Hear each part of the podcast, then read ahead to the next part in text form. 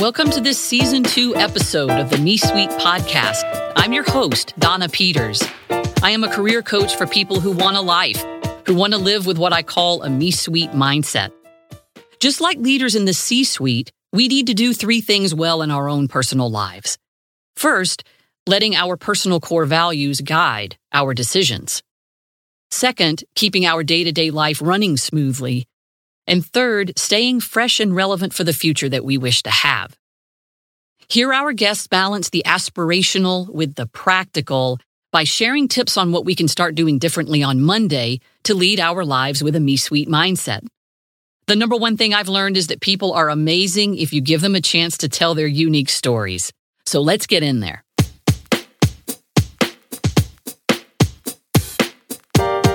I have had the pleasure of interviewing hundreds, maybe even thousands of people for jobs. I have filtered on education, work experience, perseverance, achievements, character. I have probed for how interested is that candidate really in this job. I have administered the airport test to see if we would survive being trapped together at Newark Airport in a snowstorm for 5 hours. Some of my hires have been iconic success stories, and then there are the hires where I bang my head with the palm of my hand and marvel, Donna, WTF. So I started thinking deeply about what it really truly takes to identify the best candidate for the job. And I also wondered if the move to virtual screenings and video interviews was changing success factors for hiring. And after much debate with myself and a clustering exercise with sticky notes that made my office look a little bit like John Nash's shed from A Beautiful Mind, I've identified a single common denominator for hiring success. And it's so elegant in its simplicity and applies for in-personal or virtual. Drumroll. It's, does the candidate ask good questions? So, why are good questions so important? And that itself is a good question. A good question is so important because it demonstrates research and preparation. It reveals critical thinking and curiosity. It shows comfort with ambiguity and confidence in not knowing. And it challenges the status quo and sparks new ideas.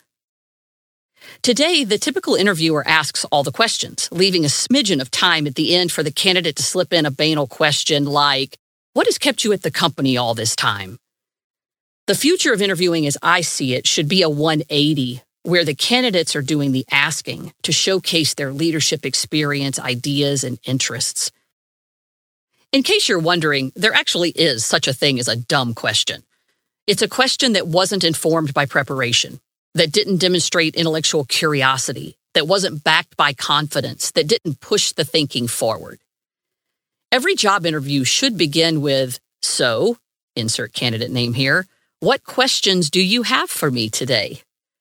Your resume is your past.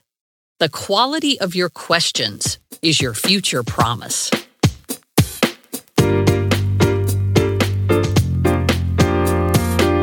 Subscribe to the podcast and give us 5 stars if you like what you're hearing.